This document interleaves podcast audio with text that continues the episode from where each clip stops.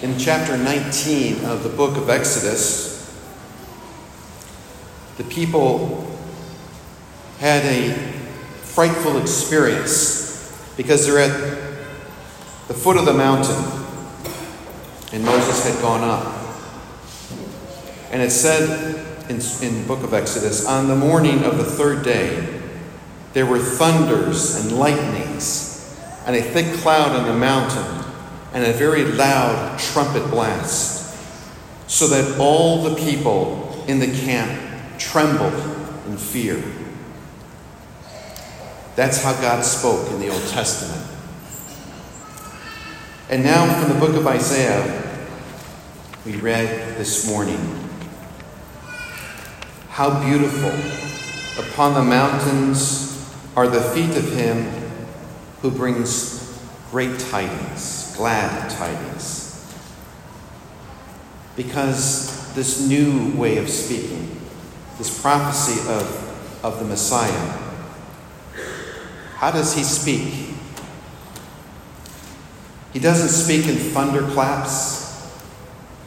He doesn't light, enlighten the sky with lightning. The first sounds of God made man on the face of the earth, his first sound was that of a cry of a baby. Our God today is a baby. In all the ends of the earth, therefore, have seen the saving power of our God. God is like one of us. He is human. He has a heart. He has blood pressure. He has a rhythm. He knows the cold. He knows the warmth of motherly love and the protection of a watchful father. The power of our God is awesome because he has broken every mistaken concept of this future Messiah. Simplicity, vulnerability, coming to meet us where we are. In this beginning, this gospel that I read from John, it's very deep. There are books written, thick theological books on just this text. So there are allusions in, in this text to the beginning and light and darkness. So John, the evangelist, is evoking Genesis chapter 1 and the first day of creation insisting that with Jesus Christ, now the world has experienced a new creation, a change as fundamental as the initial transition from nothingness to existence. Yesterday, the church gave us the opportunity to read from the book of the genealogy of of Jesus, and that's in the book of Matthew.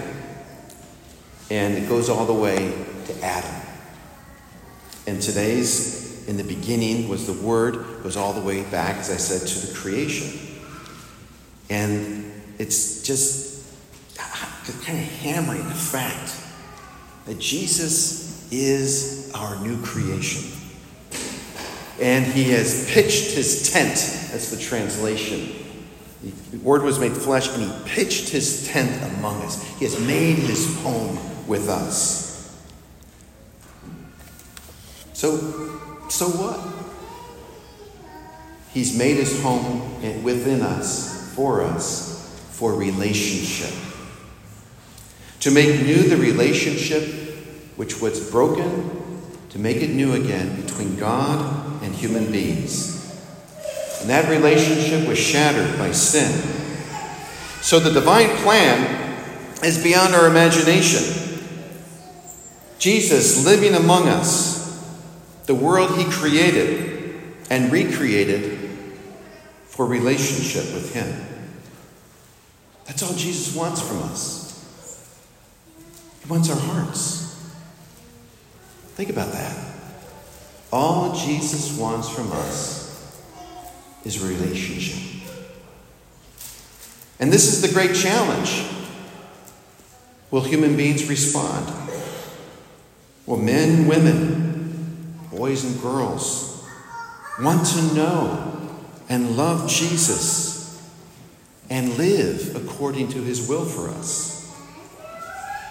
He came to his own, as it says here in the gospel, but his own people did not accept him. We have a choice laid before our feet every day to accept Jesus Christ as our Savior or not. It's not an easy decision because it means changing our priorities by putting God and neighbor first. And Jesus himself questioned in Luke 18 8, questioned this, this position.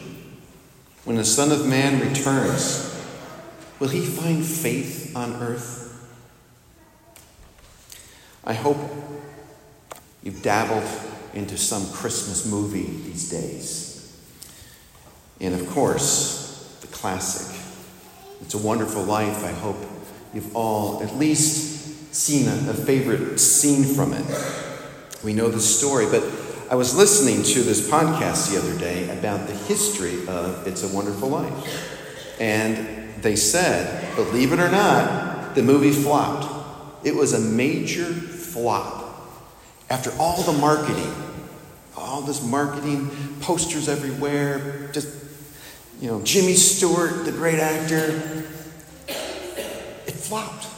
So they quietly took it off the, the, the circulation and just put it on a shelf to let it store. And for 19 years, it remained unseen. Now, something that happened after 19 years, and since the laws have changed, the copyright laws expired. So it was a free movie. At Christmas time, hey, there's a free movie. So networks started just putting it NBC, CBS, ABC, It's a Wonderful Life, filling up time slots because it was free. And then that generation that had first seen it forgot about it. The new generations had come. And something was hitting their hearts. And they wanted more of it.